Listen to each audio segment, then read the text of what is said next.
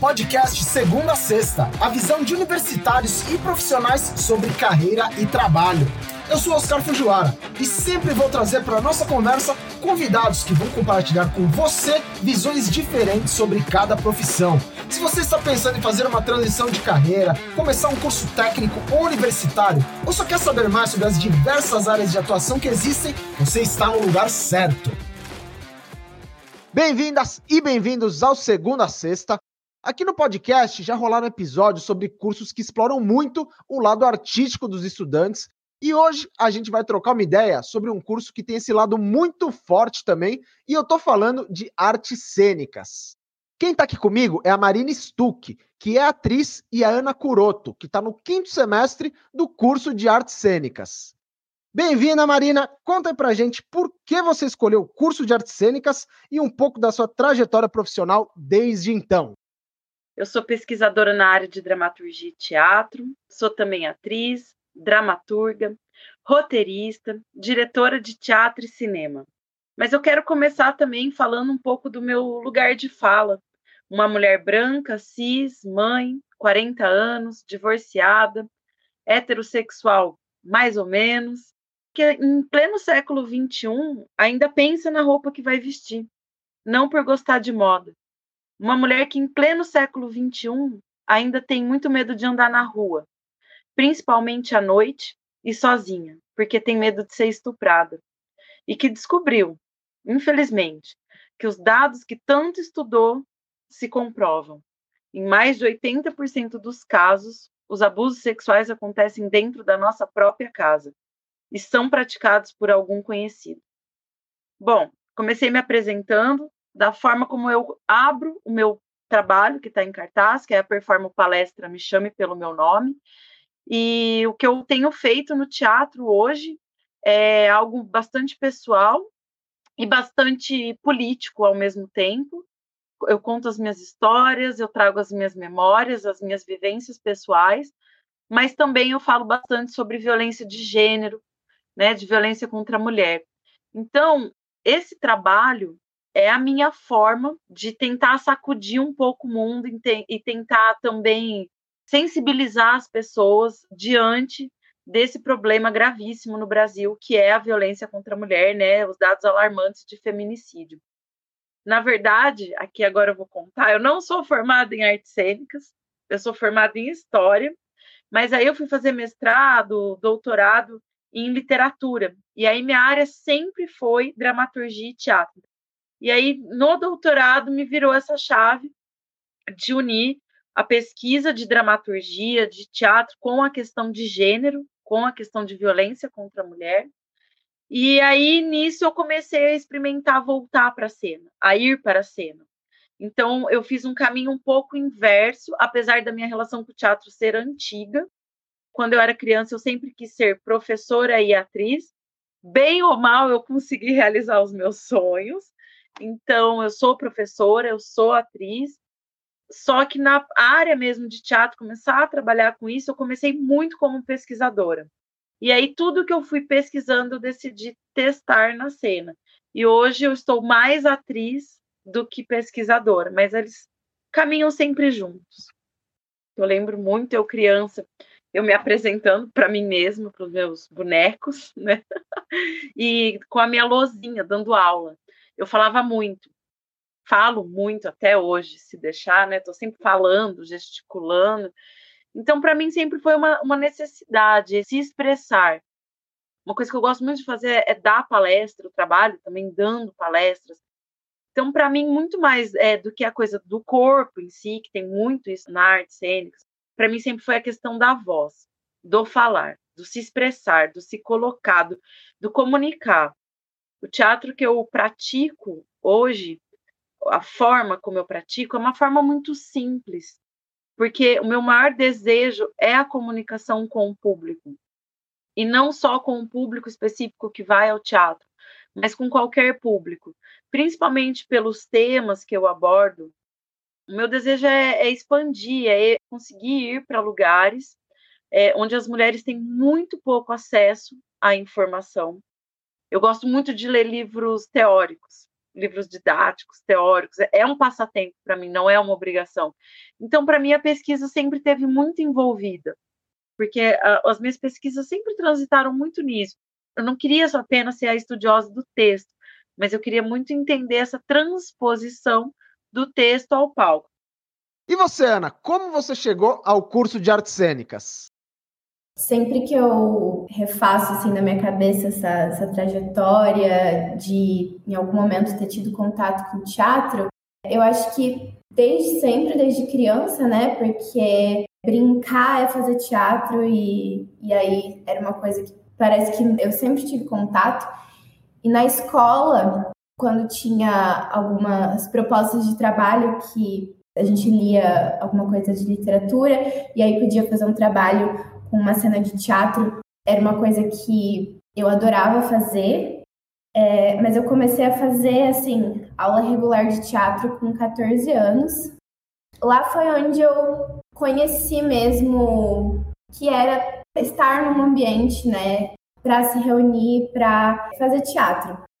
Fui entender, assim, o que era e é, fui me conectando com esse universo.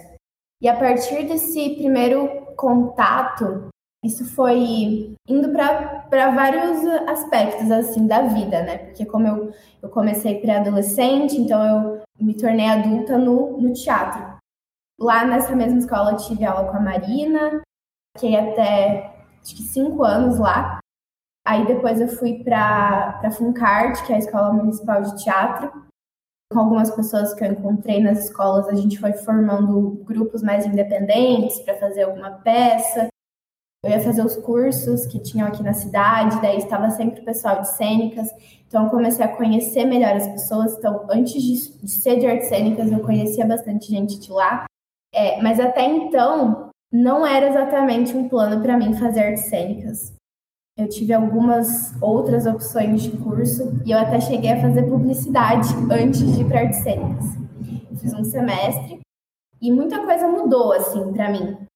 Você começa a realmente se conectar e expandir muito. E eu tô recentemente entendendo como é me entender como uma pessoa não binária, não branca, que tem algumas urgências de pesquisa. Agora, indo do terceiro para o quarto ano, no, no meu T C C, mas não só, acho que em todas as matérias, todos os lugares que a gente vai entrar em algum contato com, com criação, a gente vai entendendo como trazer essas coisas e como elas levam para outros lugares. Quando vocês contaram um pouco aí da trajetória de vocês, deu para ver como a área de artes cênicas pode transformar a vida das pessoas, né? Daí agora eu queria saber como que ela vem transformando especificamente a vida de vocês, em termos de expressão, de comportamento, né, dos pensamentos também. O teatro, para mim, é, antes de tudo, um projeto social, muito mais do que um projeto artístico. Estar no teatro hoje, para mim, é uma bandeira, uma bandeira na luta contra a violência contra a mulher, no, no falar de si, poder se colocar ali, contar suas histórias, né? É muito do que eu pesquisei no meu doutorado sobre as escritas de si no teatro contemporâneo e o poder que essas escritas de si têm de nos curar, não no sentido, ah, eu falei sobre isso, estou curada, nunca mais vou sofrer, mas na possibilidade da gente recontar as nossas histórias, falar sobre as nossas vivências, ter a possibilidade de nos recontar. Então, vem essa questão de querer entender o mundo e como eu vou comunicar aquilo que eu entendo e penso sobre o mundo. E hoje estar no teatro, para mim, é muito uma questão de poder ser a Marina. É muito empoderador estar ali, porque é um lugar, ao contrário do que a gente pensava do teatro antigamente, onde a gente colocava máscaras, vestia personagens, hoje o meu trabalho no teatro eu encaro como eu tentar tirar as minhas máscaras, tentar me despir na frente do público, tentar trazer o máximo de humanidade para o meu público. E essa humanidade, a partir do momento que eu mostro a humanidade, onde as dores do mundo batem em mim, é onde eu acredito que eu consigo me comunicar com o público, onde ele consegue ver a parte humana dele. Então, para mim, muito do teatro vem disso, de querer me humanizar, de querer realmente entender quem é a Marina. Eu fui criada por uma sociedade, estou cheia de máscaras. Então, é esse ato de tirar as máscaras, de tentar me desnudar, para tentar entender quem eu sou e, a partir disso, poder olhar para os outros e entender quem eles são também. Uma parte meio filosófica da minha parte, assim, né? Mas é, é o que eu venho buscando. Eu, eu tenho muitas perguntas e, com o teatro, eu tento traçar não respostas, mas abrir diálogos. O teatro foi um lugar que eu, que eu fui aprender a ter comprometimento e realmente colocar um, um foco assim, no que eu realmente queria fazer. É, fui entender essa noção de coletivo.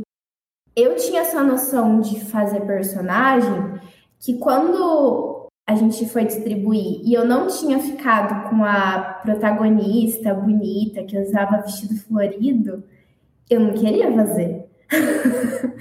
Porque eram as referências que eu tinha de, de o que era estar em cena e, e que tipo de aparência, né? Tipo, não, eu quero estar bonita em cena. E, e um dos personagens que eu fazia era um cachorro. Porque quando você fala que você faz teatro, as pessoas perguntam qual peça você vai apresentar, que personagem você vai fazer. E às vezes não... tipo... ah, eu sou um cachorro, eu sou uma pomba, e, e não, querem saber, tipo, não, eu sou, eu sou a Rosa, que é uma camponesa, sei lá. É o momento, é o presente, é onde eu entro em meditação, em estado meditativo, onde só existe aquilo para mim. O resto não existe, existe aquele momento. E eu acho que existe muito isso no teatro, né, de se falar dessa arte do presente. É isso que o teatro é, no fim das contas, né? É estar ali, é se comunicar, é entrar em comunhão com o seu público. Aqui a gente tem duas trajetórias diferentes na carreira em artes cênicas, né? A Marina não chegou a fazer uma graduação na área, né? E a Ana está fazendo. Qual que é a importância para vocês de fazer uma graduação em artes cênicas? Quais são as principais é, lições, os principais aprendizados que os alunos levam dessa experiência que eles não encontrariam em outros lugares? Ou encontrariam com mais dificuldade, né, de repente? Às vezes eu dou aula lá na U E L. Acho que para a turma da Ana, não sei se eu cheguei a dar aula. A importância do curso é você estar é, junto com pessoas, pensando sobre aquilo que você quer fazer para a tua vida. E tendo a possibilidade de conhecer vertentes do teatro, né? E experimentações, possibilidades de você passar uma graduação, quatro anos da sua vida, de segunda a sexta, pensando teatro, respirando teatro. Muitas vezes aqui em Londrina, eu me sinto muito sozinha na área do teatro. Tá, vou fazer minha performance. Eu escrevo, eu atuo, eu me dirijo, eu produzo. E eu quase não consigo abrir muito diálogo com outras pessoas da área. Ah, porque você não é de artes cênicas, ou porque, porque eu estou no meio e não estou no meio ao mesmo tempo. É algo meio nebuloso, assim. Então, sim, eu tenho um trabalho aqui em Londrina, mas, ao mesmo tempo, eu não sou da artes cênicas. Tanto é que até ano passado eu falava, ah, gente, eu não sou atriz. Aí eu, as pessoas brigam comigo, lógico que você é atriz, você se apresenta. Então, eu acredito que é importante para quem quer ser ator, atriz, é extremamente importante você estar no meio com pessoas que estão pensando com você ou diferente de você, mas que existe o espaço do debate, do, do diálogo, o espaço das trocas, porque é, é como qualquer outra profissão. Você aprende muito com o outro também, porque na vida é aquilo que a gente sempre fala, é importante você saber o que você quer. Mas é muito mais importante, às vezes, você saber o que você não quer. Então, às vezes, você está lá no curso, você vê coisa e fala, nossa, isso eu não quero de jeito nenhum. Ah, não, mas isso eu quero. Então, você tem essa possibilidade de uma gama de possibilidades. Eu não sabia o quanto eu precisava estar, tá, tá na universidade. Eu acho que ela me deu um, uma, grande, uma grande noção de autonomia. Fazer as coisas, a gente vai, assim, não tem alguém que faça pela gente, a gente precisa ir lá e fazer. Abriu bastante esse leque de possibilidades do que é você. Antes eu só pensava no teatro como um diretor, atores e pegar um texto já escrito, um texto, né, com personagens e com uma narrativa específica. Aí depois comecei a entender que eu podia é, criar mais coisas. a Marina falou de ser pesquisadora, é, é uma possibilidade que antes eu não pensava, de repente eu, eu penso na pesquisa como, como um lugar essencial. Também com outras áreas, né, ali dentro de artes cênicas, que é você trabalhar com iluminação, ter essa noção de, de refletores, de luz, de mapa, operar. E a gente tem é, uma matéria no terceiro ano que é exatamente de iluminação, e cenografia também, junto com essa matéria, direção. Tem muitas coisas que a gente vai vendo na universidade que dá para para você ser, não só estar ali em cena fazendo essa coisa, ah, atuar, ser ator, atriz, e até mesmo fazendo isso, só que acho que tendo outras, outros sabores, assim, sabe? Não, não só aquele que, que antes a gente, a gente achava. No meu caso, as gamas de possibilidade do que eu quero e do que eu não quero vem muito da minha experiência como espectadora, de ir para festivais, acompanhar. Por exemplo, uma coisa que eu sempre falo, o sonho da minha vida é ser palhaça. Acho incrível, não palhaças infantil.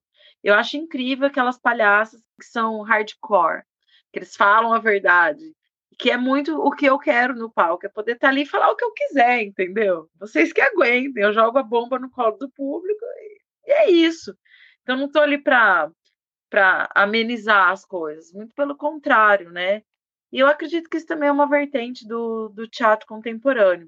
Então, é importante o curso de artes, artes cênicas, mas também é, não é imprescindível. Você pode ser ator, atriz, trabalhar na área sem ter passado pelo curso. E para entrar na graduação em artes cênicas, é importante já ter uma certa experiência com a atuação. Isso faz muita diferença, porque algumas faculdades, inclusive, têm processos seletivos com provas de habilidades específicas, né? Daí como que fica essa questão também? Eu tive contato com pessoas que fizeram a prova prática em outras universidades, né? Porque na U E L não tem essa prova, é, mas na U S P, Unicamp, né, tem. E pelo que elas me contaram, é, você precisa já, já ter essa base, porque ela é bem, assim, digamos, eliminatória, né? Eu, assim, acho que, apesar de ser importante ter a prova, também é ótimo que não tenha.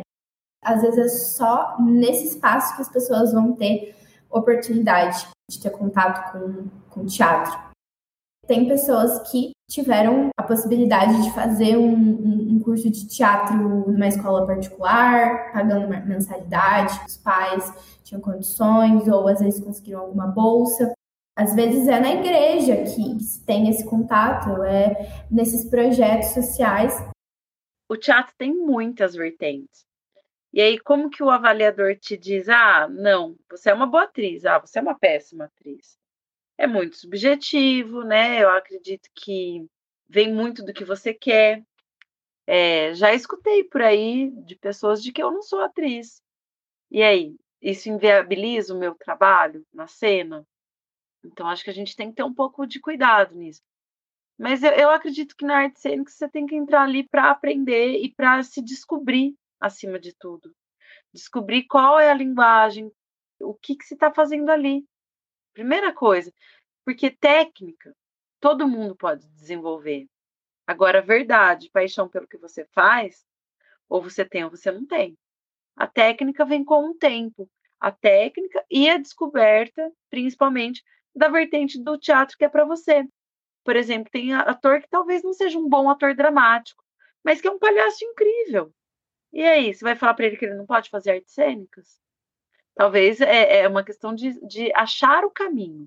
E é para isso que uma universidade serve, para que a gente ache o nosso caminho. A gente não entra numa universidade sabendo o nosso caminho, senão a gente não precisava nem estar dentro da universidade, né? E quais são os principais desafios também, né, na vida do profissional de artes cênicas?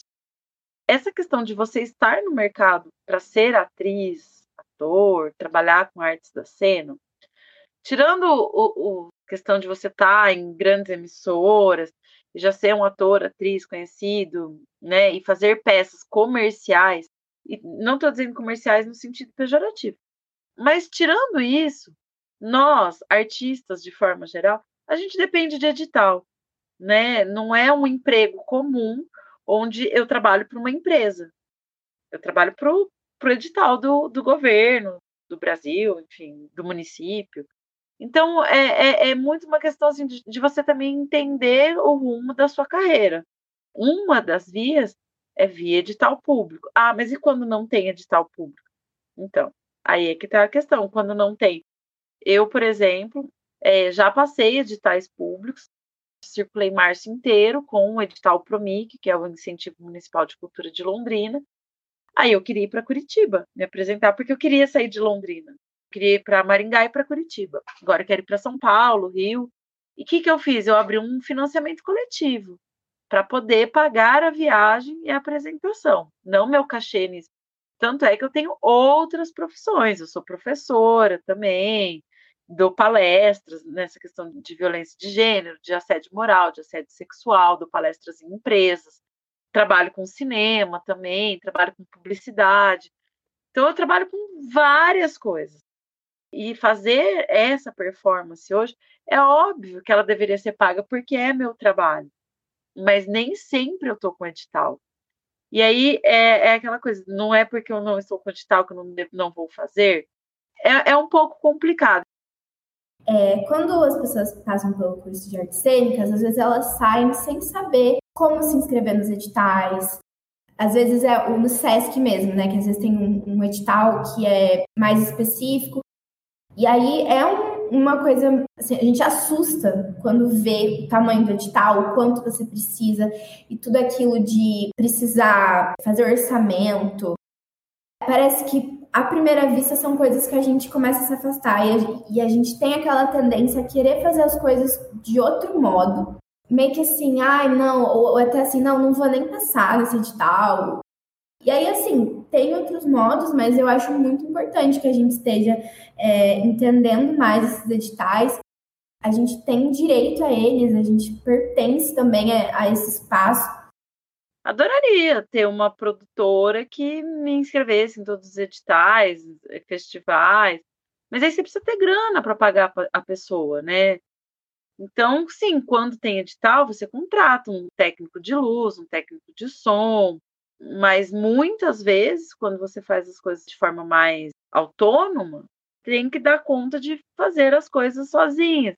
Nem sempre você tem um, um edital para pagar um figurinista, um make, nem sempre. Então, você aprende a, a ter autonomia e fazer as coisas. O que, por um, um outro lado, é algo bastante cruel do mercado, porque você acaba desqualificando os outros profissionais que estudaram tanto para estar ali, como, por exemplo, um figurinista. Aí você vai e faz, às vezes, do figurinista, do iluminador, do produtor, mas é uma realidade, né? Não é uma questão da gente subempregar as pessoas, é uma realidade de não ter grana. E mesmo agora com os editais, é uma verba muito baixa, que você não consegue pagar uma equipe inteira.